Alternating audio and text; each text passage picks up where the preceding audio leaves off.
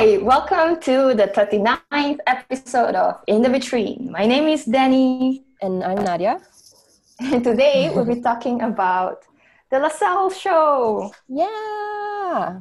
Well, on social media, I've been seeing a lot of different um, graduates being featured in different platforms. And of course, they, they are under this big idea of class of 2020, right? So, this mass um, graduation of um, graduates from all over the world who are going into who, who have graduated during the covid-19 pandemic and whose end of year work has been affected a lot by covid-19 mm. so today we'll be talking about our students in, in lasalle college of the arts in singapore and the class of 2020's work. Yeah so there is a dedicated website. It's um, the LaSalle. LaSalle show. So TLS, there's an acronym there, dot lasalle.edu.sg, and we're going to talk specifically about the School of Fashion um, graduate work that is on the site. So yes, you know there was a lot of disruption to their work in this final semester from you know like um, reduced FaceTime to then like please evacuate the school, take everything with you, and you know do this at home um, sort of a situation and then like reduction in some um, assessment criteria as well you know? So i think there's been a lot of adaptation um, and kudos to all of them for graduating well. So yes. um, I, I must say i uh, always uh, look forward to yeah um, there is apart from the main uh, mm. LaSalle website, there's also like a microsite that mm. was done just for the School of Fashion. So for those of you who only want to see fashion, you can head over to LaSalle, L A S A L L E S O F. So that's the School of Fashion.com, and you can see just the fashion students' work. Mm, fabulous. Um, yeah, so I think today we're going to try to be disciplined. I mean, we, we love all our students' work, so uh, we were having a hard time trying to pick what to what to talk about. But we've divided into four themes, mm-hmm. um, and here they are. So the first is inclusivity, diversity. So we're going to look at projects that you know embrace that concept. Um, second is the idea of Singaporeanness. The third is retrofuturism. And the fourth is, of course, sustainability. So let's dive in. Um, I think let's start with Samuel's work. Um, so Samuel is a student who has come up with this project called Femboyant, and it explores camp in Singapore. Um, so it's a really fun, very well researched um, project. So I'm having a bit of trouble getting back to that page because I have too many pages open. so give me a minute. Okay, yeah. So um, you know, this project is really just all about Samuel because like he, you know, he's all about the theatrics, but he's also thinking about wit, about versatility. He wants to subvert gender archetypes imagined in Southeast Asia and he uses fashion to make statements about this. And I really like the name of his project, Femboyant. So it's like, you know, uh, femme or farm. And then um, boy, because there's this idea of like um, the balloons that, you know, one uses to make those like balloon sculptures. Um, mm-hmm. And so it's like flamboyant, but it's femboyant. So it's a really fun play on words. And um, he mixes and matches references from icons of high and low camp uh, and translates them into a myriad of textiles and silhouettes. And I think the strength of Samuel's projects comes from his ability to kind of put everything together in a really unexpected way and also the way he has articulated his project as well uh, really gives us kind of some you know thought-provoking moments as well yeah. mm-hmm.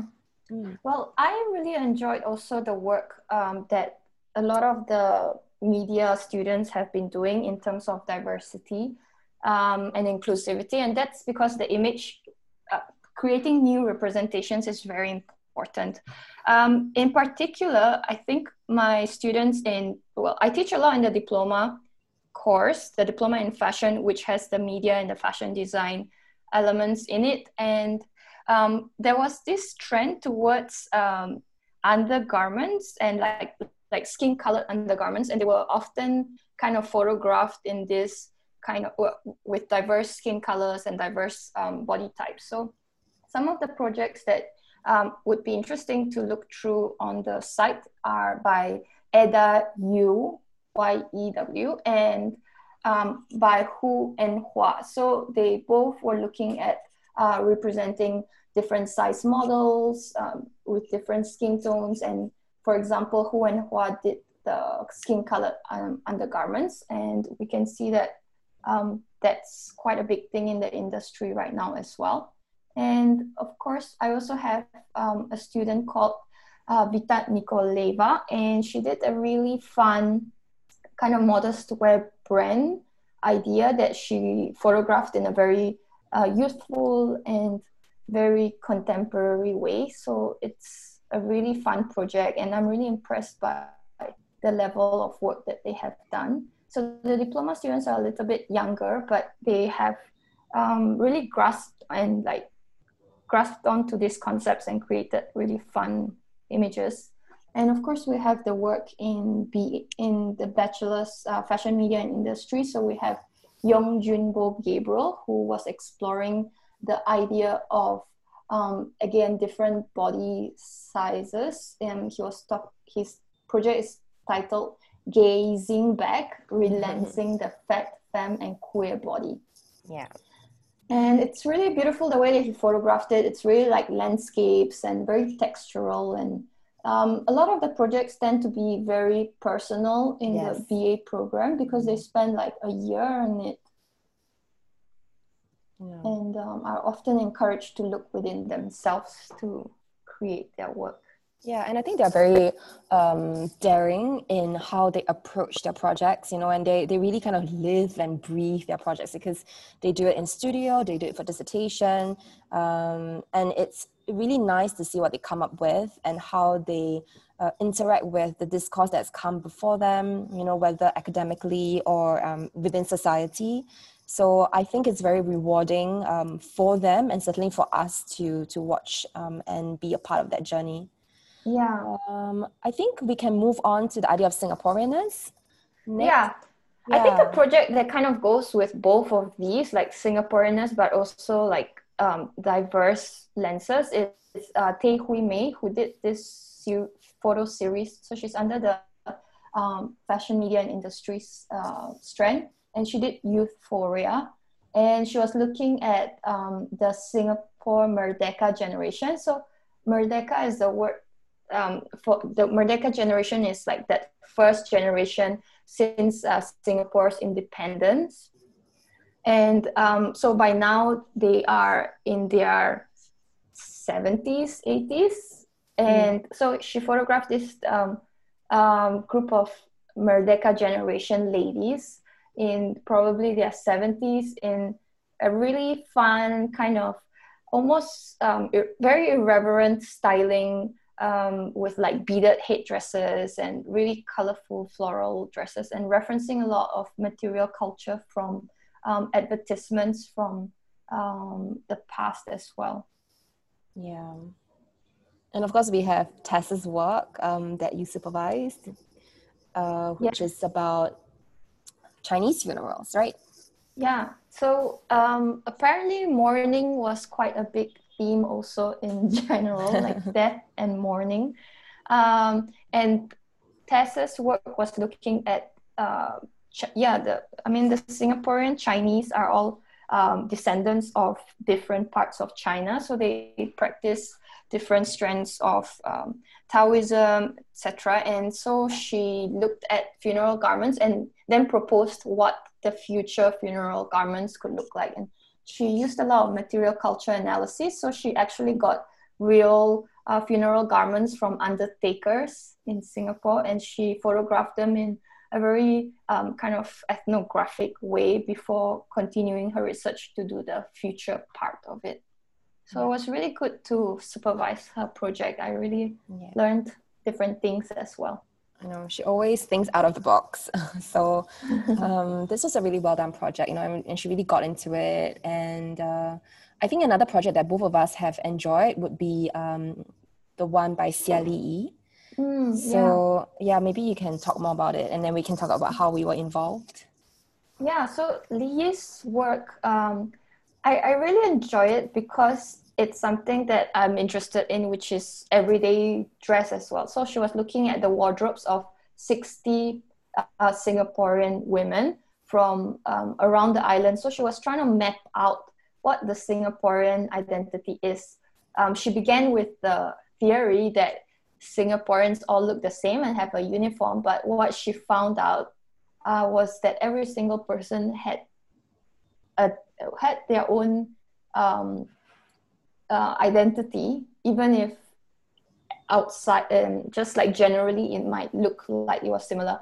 Um, I really like that she also did she used different modes to kind of communicate her research and um, she did this website that is really fun that we can look at, which is apparently.cargo.site slash map. And she's done like a map of Singapore with a red dot where you can look at all her subjects. And she's done it in this kind of CSI investigation style. Um, and she really, I really enjoyed how she had like different, um, like how she was interested in the everyday and how fashion encompasses that as well. Yeah, I especially um, liked how she was meticulous about the research process. So, I mean, it's 60 individuals, right? And I think, I mean, we were both uh, we are both uh, part of that 60 individuals. And she asked us, I think, to give like five to six garments, and then she photographed them, and then she had to return yeah. them. So imagine that she did this with 60 people. Yeah. Um, she, she had a little uh, checklist. So you have, I think it was like a top, a bottom, a dress. Hmm. Socks and I forgot what the other two things were, but it was the the brief was something like what will you wear for the rest of your life? So almost like you're a sims character and you only had mm-hmm. this little wardrobe. Yeah a super um, curated capsule wardrobe. Yeah. Uh, so it's it's a really beautiful project and yeah she's realized this website you know which is um, really fun to explore. Um, and i think there's this voyeuristic element to it which i enjoy you know just like getting into you know people's wardrobes that you wouldn't normally do and mm-hmm. you know seeing their most intimate um, yeah, garments and choices. And I also remember that she gave an in, or like she conducted interviews with the individuals to mm-hmm. kind of make you see what the identity of the person was like um, to complement you know the the images of the of the clothes so that was really fun yeah i i liked that a lot and i i also like the fact that you can go into research with a hypothesis and be completely proven wrong. Mm. and that's also very interesting. Yeah that's actually quite quite true yeah. Almost as if she wanted to be proven wrong. Yeah. Which is a, a good premise i think. Yeah. Um, another project that was looking at something very Singaporean uh, is uh, Nicole Ong Yi Ting. So she did. We we went from fashion to food, and so what she did was she created this kind of uh, in, deconstructed uh, installations of like some of Singapore's most famous dishes, like for example laksa. And then mm. she would break up like the the prawns, the chili padi, the eggs, the onions, and kind of like display them in this um, really beautiful sculptural way, which looks very visual merchandising, like something that could could be used in visual merchandising. And so it shows you th- that fashion doesn't just always have to be about clothes and that there's it's it's about aesthetics it's about arrangement and it's like so much part of lifestyle as we have seen how brands are moving in all these different directions yeah what about um, the next theme retrofuturism? So maybe you can explain that a bit. Futurism. I got this specific um, word from one of the students' uh, projects. So this is Yao Yanting's project, and she was looking at um, she was looking at uh, creating something that looked futuristic, but with by looking at the past from like the 80s and 90s. So she ends up having things that look very like a Wong Kar Wai 90s film with those filters, and yet the styling of the hair looks something out of like Blade Runner. And I found that in quite a few projects, it seems that to imagine the future, I mean, it's very common, like even if you look at films like her, um, to imagine the future, we often look towards the past. And so you can see that in her project, as well as Olivia Chen, Chen Cheng's project, also has this kind of like Blade Runner feel. And it's quite interesting because um, they are students with like Chinese heritage. And so they, um, so for Olivia, she is from China, but she is basing her hypothetical brand in Hong Kong. So it's got that kind of retro futurism that Hong Kong is known for. Mm, interesting. Yeah. I think for me, what has been fun is well, this year we kind of um, encourage more practice based um, dissertations, right? So we could really see the link between you know what the students were researching and what they were creating in the studio. Um, and mm-hmm. for me, I mean, sustainability is you know such a big part of um, what the students are looking at and something that we push them to explore uh, and to integrate into their projects, even if it's not the main idea. But um, you know, just moving beyond you know what we said about like Singaporeans, and then now you're saying about Hong Kong, where we have students coming from um, all over Asia, and I think you know it's been very interesting for us to see how they look at their own backgrounds as well. So, for example, if we look at um, Kristen Chia's work, Mm-hmm. So Kristen, you know, was thinking about um, zero waste pattern cutting. Mm. And I thought, you know, that's, I mean, that's something that's very trendy, right? Like um, for student fashion designers. Um, but then she thought about it in a really interesting way, which was to look at uh, dying arts in Malaysia. And she zeroed in uh, no pun intended, um, on the traditional kite, um, the wau, which is the national symbol of Malaysia. And um, she merges this with, um, yeah, with zero waste pattern cutting. So looking at how the kite is made and trying to see how that could, you know, be applied to to the making of clothes. Mm. So it's yeah, it's really interesting to to see that research, you know, and how yeah. she translated something that you wouldn't really associate with something like zero waste pattern cutting um, to realize her project.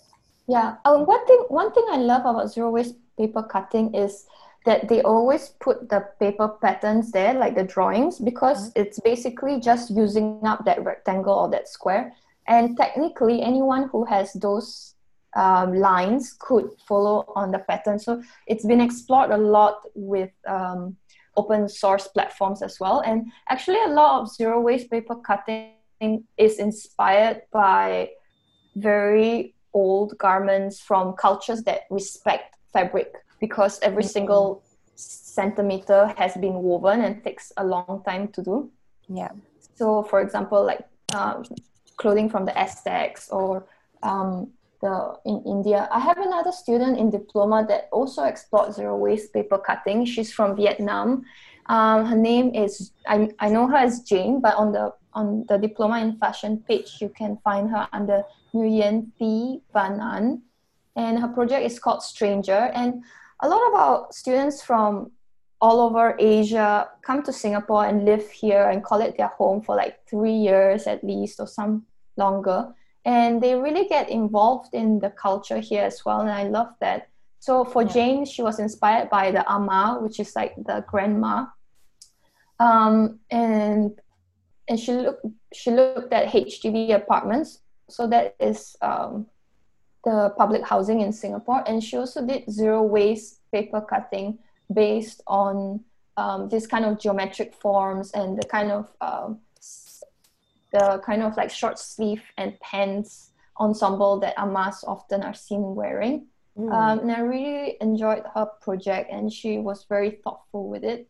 Another student that also did kind of zero waste and upcycling in diploma was a Korean student. So her name is Kim Sena, and she also looked at Korean silhouettes and Korean um, patchwork and quilting techniques to create like a really um, beautiful kind of uh, romantic uh, collection with like ruffles, and it was all in white cotton, and it yeah. was all upcycled from clothing that she had gathered as well. And a lot of her reference points were like her childhood photographs where she's like wearing these frilly dresses and like with volumes.